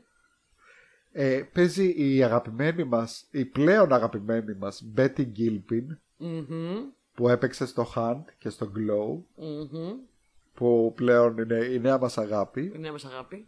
Παίζει ένας, ε, μια ηθοποιάρα που για μένα είναι πάρα πολύ υποτιμημένος. Έχει παίξει στα πάντα. Δηλαδή άμα ανοίξεις το IMDb του λέγεται Shea Whigham.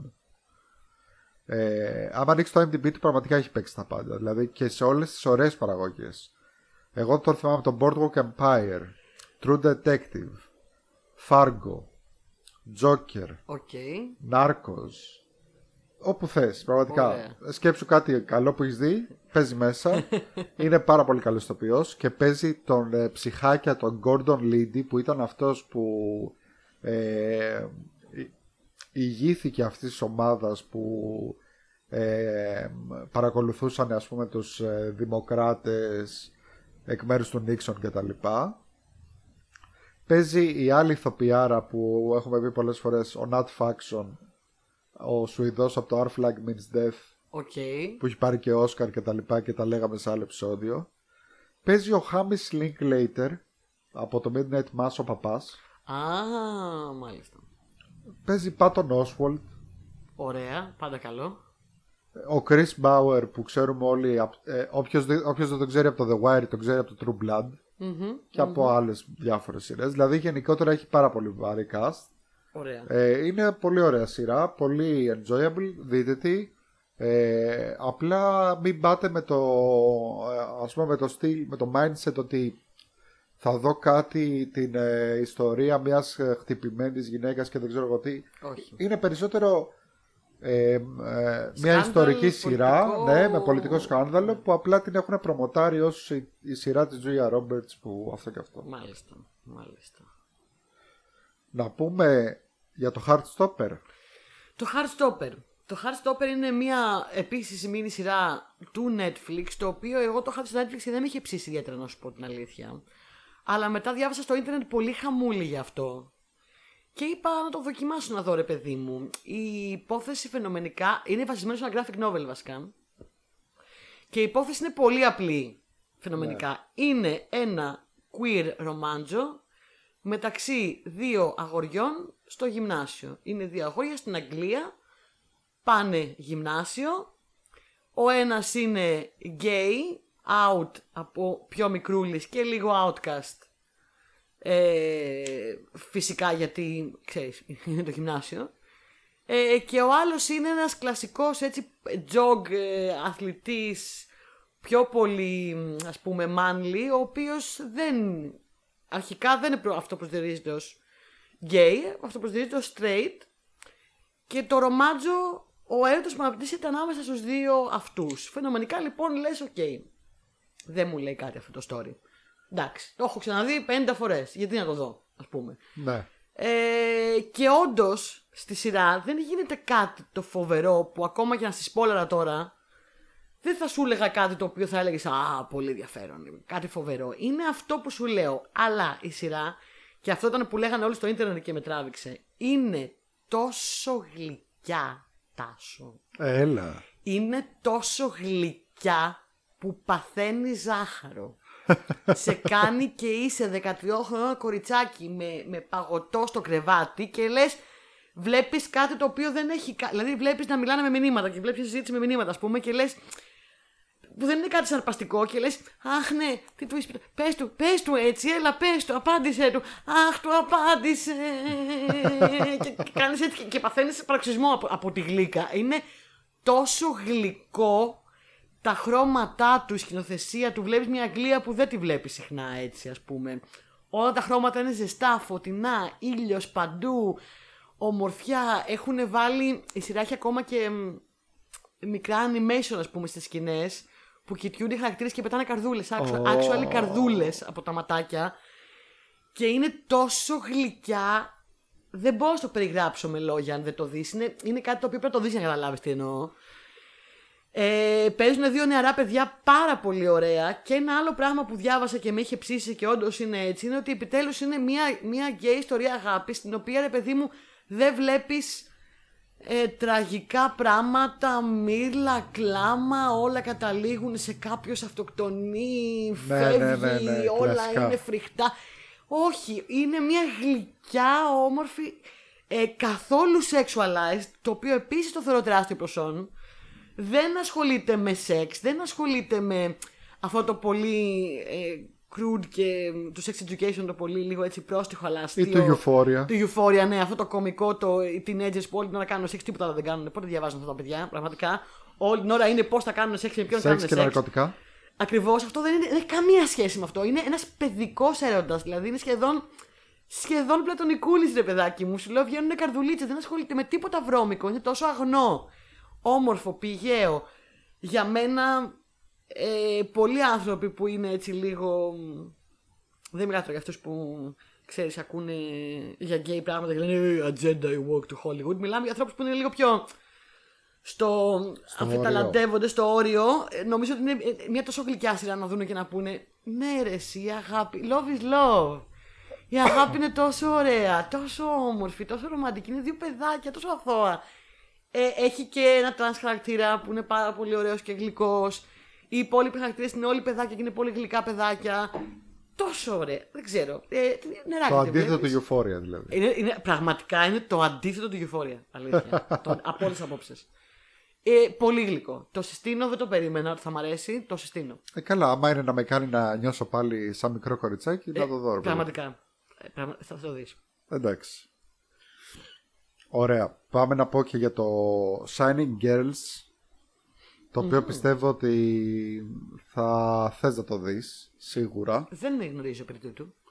Ε, θα σου πω κάτι. Πολύ βασικό. Elizabeth Moss. Σε no more. Σε no more. Εντάξει, ωραία. Ένα μόνο. Αυτά λοιπόν. Πάμε να προχωρήσουμε στην επόμενη σειρά. Όχι. Ε, Elizabeth Moss που παίζει σε μια ε, σειρά βαριά που είναι βασισμένη σε βιβλίο που έχει να κάνει με την κακοποίηση Handmaid's Tale. Που η Γεωργία και, καθόλου δεν και, της αρέσει. και έχει και Γεωργία. κάποια sci-fi στοιχεία; Όχι ότι η Γεωργία κόβει φλέβες και περιμένει τώρα να βγει νέα σεζόν Handmaid's Tale σαν, σαν την Παλαβή. Περιμένω ε, έτσι, εκεί από πάνω, κάθομαι και περιμένω. Ε, Βγήκε, πότε θα βγει, δεν βγήκε και ακόμα. Ε, Κάντε τι. Φέρτε, δώστε τι μου, τι θέλω. Λοιπόν, το Shining Girls ε, θα, δεν θα σας πω την υπόθεση. Έχει να κάνει με μια κοπέλα που έχει κακοποιηθεί. Ε, θα σας πω μόνο αυτό γιατί μπορεί κάποιοι να ξενερώσουν. Ε. εγώ δεν ξενέρωσα, απλά ε, δεν ας πούμε με ξένησε λίγο, ακόμα και εμένα. Ε, έχει στοιχεία sci-fi, δεν θα πω κάτι άλλο. Και α, το λέω αυτό γιατί αν δεις το πρώτο επεισόδιο δεν φαίνεται καθόλου μέχρι το τελος Δηλαδή νομίζεις ότι βλέπεις απλά μια, ε, ένα δράμα, πολύ βαρύ και σκοτεινό δράμα, μιας κοπέλας που έχει κακοποιηθεί. Αυτό. Εκτός από την Elisabeth Moss που είναι παντού τρο- τρομερή, αν και πρόσφατα ε, διάβασα ότι πολλοί την κράζουν και καλά παίζει παντού με την ίδια φάτσα και δεν ξέρω τι. Εμένα μου αρέσει Έχω πάρα να πω πολύ. πάρα πολλά, αλλά ναι, δεν θα τα πω. Ναι. Ε, παίζει, έχουν, την έχουν βάλει και επίσης ως ε, πιτσιρίκα ε, ίδια. Α, όταν λέω έχει έχει κακοποιηθεί ε, δεν εννοώ απαραίτητα σεξουαλικά, Οκ. να ξέρετε. Εννοώ ότι κάποιος της επιτέθηκε, ξέρω εγώ, με σκοπό να τη σκοτώσει. Ε, έχουν βάλει μια πιτσιρίκα που είναι η ίδια η Elisabeth Moss, δεν ξέρω που τη βρήκανε, ξέρω εγώ. Οκ, και έχει χειριστεί περίεργη φάτσα. Μπορεί να είναι η ρυθμός. κόρη της, δεν ξέρω. Οκ. Ε, παίζει η Phillipa Soo που μάθαμε από το Χάμιλτον εμείς τουλάχιστον πάρα πολύ ωραία. Να κάνω την ερώτησή μου την κλασική. Ναι, ναι. Η κλασική ερώτηση, Γεωργία. Πόσο βαριά είναι; Ε, δεν είναι τόσο βαριά ώστε να πεις Α, θα πέσω σε κατάθλιψη, δηλαδή εδώ Ωραία, κτλ. εντάξει. Αυτό ήθελα. Ευχαριστώ. Αλλά είναι αρκετά βαριά, ρε Έχω παιδάκι. και εγώ τα όχι μου. ναι. Δεν έχει, ας πούμε, λίγο χαμογελάκι μέσα, δεν σκάει κανείς. Εντάξει, οκ, αρκεί να μην θέλω να σκοτεινήσω μετά. Παίζει ο Τζέιμι Μπέλ που έπαιζε τον Billy Elliot στην ταινία. Μμμ, πολύ ωραίος. Ε, πολύ ωραίος και. Και κλόνς του Tom Holland. Θα πω εγώ. Ε, Δεν μοιάζει λίγο με τον Tom Holland. ο Tom Holland έγινε γνωστός από τον Billy Elliot το θεατρικό. Ναι, το ξέρω, αλλά δεν μοιάζουν αυτοί οι δύο όντως. Ε, αυτός μεγαλώνοντας έχει, έχει κάπως περίεργη, φα- όχι περίεργη, δεν έχει περίεργη φάτσα ο άνθρωπος, δηλαδή μια χαρά είναι. Απλά έχει αυτό το ότι μπορεί, μπορεί και να θέλω να σε σκοτώσω. Μάλιστα. Σε κοιτάει και φοβάσαι λίγο. Μάλιστα. Ενώ ο Χόλαντ είναι γλυκούλης. Όχι, ναι. ναι. Ε, επίσης παίζει ε, και μου έκανε εντύπωση, καλά με τη μία τον είδα, ο Wagner Moura που είναι αυτός που παίζει τον Pablo Escobar στο Narcos που είναι και που- πολύ γνωστός από όλα τα memes, αυτό ας πούμε το meme που κάθεται και κοιτάει και ναι, ναι, ναι. που βαριέται και δεν ξέρω εγώ τι. Αυτό. Ε, την προτείνω γενικά, εγώ δεν θα τη συνεχίσω να τη δω γιατί δεν με πολύ ε, ενδιέφερε ας πούμε το θέμα κτλ. Αλλά σίγουρα στην προτείνω εσένα. Ωραία. Πώς το είπαμε πάλι; Shining Girls. Shining Girls. Μπαίνεις στη λίστα. Πολύ Ναι. ωραία. Υπέροχα. Επόμενη σειρά που είδαμε Why didn't they ask Evans Μμμ. Είδα ένα επεισόδιο μέχρι στιγμής έχω δει. Ναι Είναι μίνι σειρά Μίνι σειρά του Hugh Laurie που σκηνοθετεί ο αγαπημένος, πολύ αγαπημένος Hugh Laurie που εγώ κόβω φλέβες, ο Dr. House. Ναι Και παίζει Ε, και μέσα Παίζει και μετά; Δεν ήξερα ότι παίζει. Αργότερα παίζει Α, πώς θα είπαμε να τον εδώ. Άγκαθα Κρίστη, ε! Τάσο, δικό σου. Βασισμένη σε ένα από τα βιβλία της Αγκάθα Κρίστη Τα πολύ γνωστά Το οποίο όμως δεν έχει να κάνει ούτε με Πουαρό ούτε με Miss Marple Αν και πολλές φορές το έχουν διασκευάσει ως κάτι που είναι και Miss Marple μέσα Μμμ. Ε, η υπόθεση είναι ότι ε, πεθαίνει ένας άνθρωπος, τον βρίσκουν ας πούμε, τον βρίσκει ένα, ένας τύπος, τον βρίσκει νεκρό Να έχει κάτω πέσει από ένα- ένα γκρεμό. να έχει πέσει από ένα γκρεμό και πάει να τον βοηθήσει και τα λοιπά και τα τελευταία λόγια αυτού που πέθανε ήταν γιατί δεν ρώτησαν τον Γιατί Evans. δεν ρώτησα τον Evans. Αυτή. Και έτσι λέγεται και η σειρά και έτσι λέγεται και το βιβλίο. Ε, στα ελληνικά δεν λέγεται έτσι το βιβλίο. Στα ελληνικά, το οποίο το βιβλίο εννοείται γιατί την Αγκάθα Κρίστη έχει κυκλοφορήσει άπειρα χρόνια πριν, Φυσικά. λέγεται «Οκτώ κόκκι μορφήνης». Το- Δεν ξέρω γιατί. Μάλλον είναι κάποιο spoiler για το τέλος. Ναι, γιατί εγώ δεν είδα Ναι. αυτό την τέτοιο. Ναι, ωραία. Παίζει ο Will Polter, Ο Will Poulter, ο οποίος συνήθως τον ο βάζουν οποίος να έχει πω, ήδη του μπανιάσει. να πω ότι τον βάζουν να παίζει πάντα. Τον έχουμε δει σε American Pie και σε μ, κάτι ρόλους του, του βλαμμένου εκνευριστικού teenager, κα- καθαρά typecast, ε, έχουν περάσει πολύ αυτό το ρόλο. Του βλαμμένου εκνευριστικού, έχει και λίγο τέτοια φάτσα περίεργη teenager και εδώ παίζει ένα φυσιολογικό άνθρωπο. Και στην αρχή μου έκανε εντύπωση, ήμουν σε φάση. Α, παίζει το φυσιολογικό. και ε, παίζει πάρα πολύ ωραία έχει, το παλικάρι. έχει κάνει έτσι. τη στροφή αυτή στην καριέρα του και ειδικά και που πήρε τώρα ρόλο στο νέο Guardians of the Galaxy. Ω, δεν το ήξερα. έγινε, έγινε τούμπανο και πλέον είναι ο Ζεν Πρεμιέ, ο νέος Ζεν Πρεμιέ. Παίζει πάρα πολύ ωραία. Το παιδί, μπράβο του. Εγώ πραγματικά εντυπωσιάστηκα. Παίζουν και άλλοι πολλοί, Jim Broadbent, παίζει Emma Thompson. Ε, σου άρεσε, αυτό είναι το σημαντικό. Μου κίνησε πάρα πολύ το ενδιαφέρον, όπως οποιοδήποτε whodunit του Αγκάθα Κρίστη ξεκινάει και θες να δεις τι θα γίνει. Μια πολύ ε, straight clean card θα πω σκηνοθεσία, πολύ αξιοπρεπής για ένα ιστορικό. Ναι, ιστορικό- δεν ξέρω, εμένα μου φάνηκε λίγο βαρετό αυτό. Δεν είναι, ναι, δεν είναι πολύ γρήγορη η σκηνοθεσία, ούτε είναι πολύ συναρπαστικό. Η υπόθεση είναι όλο το ζουμί και, το, πε- και, το, και οι χαρακτήρες, ας πούμε, το πώς παίζουν. Ε, κοίτα, μόνο και μόνο επειδή είναι τόσο πιασάρικη η φάση του, θέλω να το δω γιατί θέλω πραγματικά να μάθω γιατί δεν ρώτησαν τον Evans. Ποιος είναι ο Evans καταρχάς; Γιατί δεν το ρώτησαν Και ποια ήταν η ερώτηση; Και τι συμβαίνει; Ε, τώρα δεν γίνεται να μην το δω. Δηλαδή, είναι και μικρό, τρία επεισόδια. Όπως, τεσσερά. όπως να πούμε επίσης, είναι παρόμοια η υπόθεση της, ε, του πολίτη Κέιν, έτσι. Ναι, Rosebud. Ναι. Είναι τρία-τέσσερα επεισόδια, δεν είναι. Είναι μικρούλι πολύ. Ναι, Επομένως ναι, ναι, είναι θα το μικρό. δω νεράκι, εντάξει, θα βγει. Δεν είναι κάτι. Και ναι, το συστήνω. Όποιος αρέσει, όποιος, όποιον του αρέσουν τα. Ποιος το έκανε, τι έγινε; Ναι, παιδιά, why not; Ωραία, πάμε να τσακωθούμε τώρα. Oh, ναι. Under the banner of heaven. Ωραία, να μιλήσω εγώ πρώτα. Να μιλήσω εγώ πρώτα. Πες, πες, πες. Λοιπόν, δεν θα τσακωθούμε και θα σου πω γιατί. Εμένα δεν μου άρεσε, αλλά είχα σκοπό από την προηγούμενη, από την προ-προηγούμενη εβδομάδα που το είχα δει, νομίζω ήταν προ-προηγούμενη εβδομάδα, που το είχα δει και ήθελα να το πω στην εκπομπή, ήθελα να σου πω ότι θα σου αρέσει πάρα πολύ. Ε, ήμουν Καλά, δεν γίνεται σίγουρος. να μου δηλα- αρέσει παρα- για μένα δηλαδή φτιάχτηκε το έτσι. βλέπα, το βλέπα και λέω εντάξει, η Γεωργία θα ξετρελαθεί. Μιλάμε για μια true crime ιστορία. Ε, συζητήσαμε και αυτό στο live. Ε, τον Συζητήσαμε spoiler στο alert. live, ναι, στο spoiler alert. Εντάξει, ε, δεν γίνεται να μου άρεσε. Σίγουρα έπεσε μέσα γιατί το True- φτιάξανε για μένα. Είναι αυτά... ε, Σου έχω πει για το Hollywood για αυτή την ομάδα που φτιάχνει ταινίες για μένα. Δεν τους ξέρω, αλλά τους ευχαριστώ. που μαζεύονται μία μέρα και λένε θα φτιάξουμε μια, ταινία- μια σειρά για τη Γεωργία τώρα. Ωραία, παιδιά, τη έχουμε φτιάξει το pose που είναι queer, LGBTQ, 80s, ε, τα πάντα. Τώρα θα τη κάνουμε ένα true crime με cults. Με καλτ, με Αληθινή θρησκείες, με ιστορία, μορμόνους. θρησκείες, μορμόνοι, εγκλήματα, αίματα, Άντριου Γκάρφιλντ. Άντρου Γκάρφιλντ. Ε, εμένα η σειρά αυτή μου έβγαλε φοβερά True Detective ε, vibes. Ε, εντάξει, όχι. Αλήθεια σου λέω. Ε, είναι, ε, δεν έχω δει τέτοιο πράγμα. Από το True Detective είχα να δω κάτι τέτοιο να με ενθουσιάσει τόσο πολύ. Μου βγάλε φοβερά True Detective vibes. Αληθινό έγκλημα που έχει γίνει το 80 στην Αμερική σε μια κοινότητα μορμόνων και που ευτυχώς παρόλο που το έχω ακούσει δεν θυμάμαι λεπτομέρειες. Επομένως δεν ξέρω ποιος το έκανε και δεν το ψάχνω γιατί είπες την άλλη φορά και έχεις πολύ δίκιο. Δεν το είπα στο podcast, το είπαμε εκτός Ναι, το είπαμε εκτός podcast και αυτό θα το λέω και τώρα. Μου είπε ο Τάσος ότι έκανα βλακεία γιατί πήγα στη Wikipedia να δω για το έγκλημα και σπολαρίστηκα με τη μία. Και ευτυχώς δεν το έκανα. Ε, εξαιρετικό. Ε, μ- εμένα μου αρέσει πολύ που βγάζει αυτή την αιτήλατη. Όχι το 80 το πολύχρωμο neon, τραλαλά. Το 80 το, Το που όλα καφέ. ήταν καφέ. Το καφέ.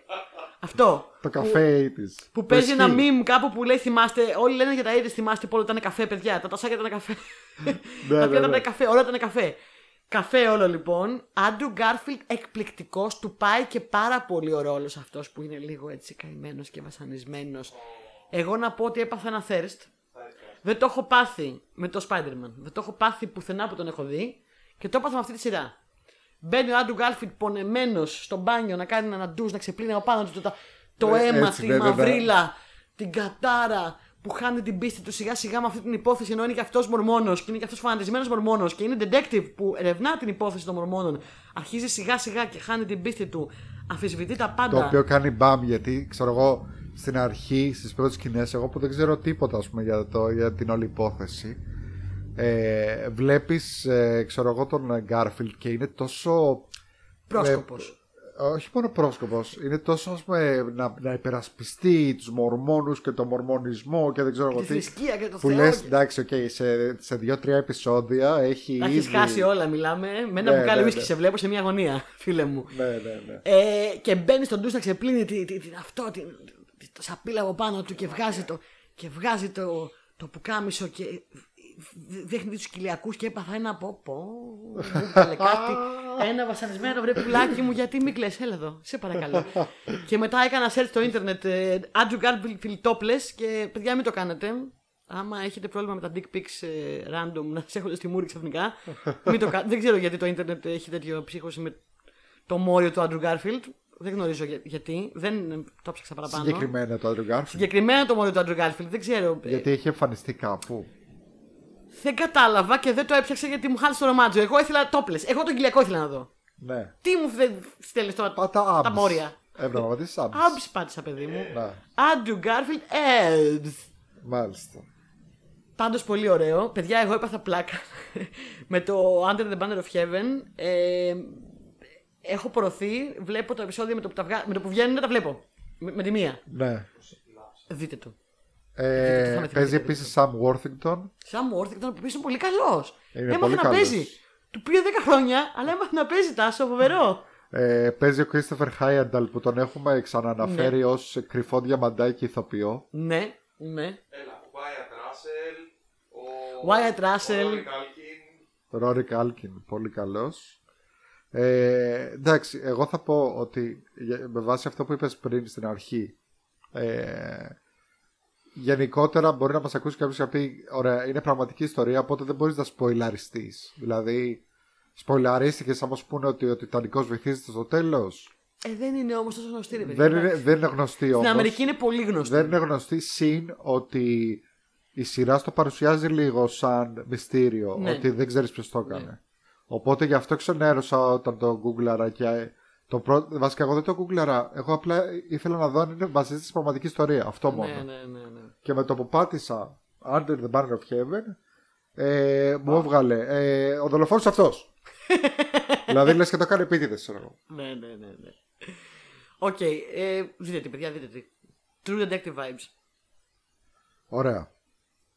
Ε, και κάπου εδώ τελειώσαμε και με τις σειρές. Ναι. Πάμε Ας μην πούμε στα άλλες. μηνύματα κροατών. Ναι, πάμε. Ωραία. Επειδή δεν έχω προετοιμαστεί, ας μπω να διαβάσω. Αρχικά, ευχαριστούμε πάρα πολύ. Πες ένα τραγουδάκι όσο. Να γεμίσουμε. Εγώ... Σου είπα πριν να πούμε τραγουδάκι και δεν Εγώ ήθελες. να Να τραγουδήσω, πούμε το Happy Birthday. να κάνει μια ευχή. Να ε, σβήσει εδώ κανένα... Κάνα τι, ανατήρα. Να σβήσω ένα Τσιγάρο. πτήρα. Τσιγάρο. Ε, ευχαριστούμε πάρα πολύ το Simon Gio που μας έστειλε πολύ ε, γλυκά πραγματάκια στο YouTube. Τι μας έστειλε, τι μας έστειλε; Hello, Simon. Hello. Ε, ότι τώρα μας ανακάλυψε και ότι ε, κάνουμε πολύ καλή δουλειά και τα Καλώς λοιπά. μας ήρθες στην παρέα μας. Ναι. Όπως και ε, πολλά παιδιά είπαν ότι είχαμε στο live του Spoiler Alert είπαν ότι έχουμε πολύ ωραίο όνομα Pop σαν culture. podcast. Το οποίο εγώ έχω ένα. μη- ε, Έχω μπερδευτεί λίγο ποιος βρήκε το όνομα. Παιδιά. Εμείς το συζητάγαμε και λέγαμε να βγάλουμε κάτι σε pop. Και Ναι. λέγαμε pop ε, ε, culture, pop τέτοιο. Και πετάγεται νομίζω ο Γιάννης Ναι, ο και, Γιάννης το λέει, έχει βγάλει και τελικά λέει το όνομα. κάλτσα. Pop κάλτσα. Pop Και culture. έμεινε. Αχ, για όλα αυτό συγχωρείτε, Στέ, για όλα, για όλα. Του δώσα, δεν του δώσα το έσημο. Ε, Την άλλη φορά είπα ότι νομίζω το έβγαλε ο Τάσος το όνομα και ούρλιαξε εδώ. Ε, τι δηλαδή, ε, τι είναι αυτό που λες. Γιάννη μου, πραγματικά εντάξει. Μπράβο. Μπράβο. Όχι, μπράβο. Ε, δεν μπορώ να βρω τίποτα στην εφαρμογή.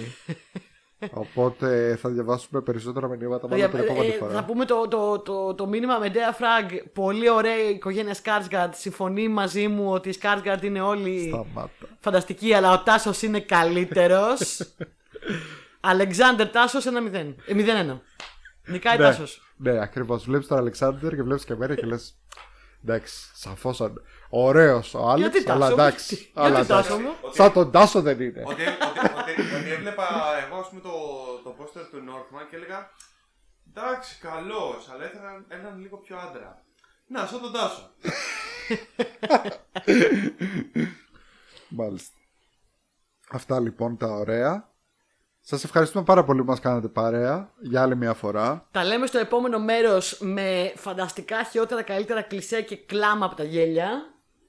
Ε, μέχρι τότε να μας αγαπάτε. Να μας αγαπάτε και θα τα πούμε. Να μας κάνετε κανένα Να rating. μας κάνετε rating. ε, Ο- Ό,τι rating αν θέλετε, βάλτε ένα αστέρι. παιδιά, δεν πειράζει. Ω, δεν πειράζει. τυχαία, όχι, ό,τι rating θέλετε. Πειρα- Πέντε αστέρια. πειράζει, πειράζει. Πέντε αστέρια. Ε, τυχαία. Ε, Όπως πέντε αστέρια ξύνουν και σε εσάς που είστε θαυμαστέ μας Στον καθένα. Και είστε 5 star audience. Manipulation. Manipulation. Manipulation. Λοιπόν, Τα λέμε σε κάνα δύο μέρες. γεια σας. Ε, γεια σας.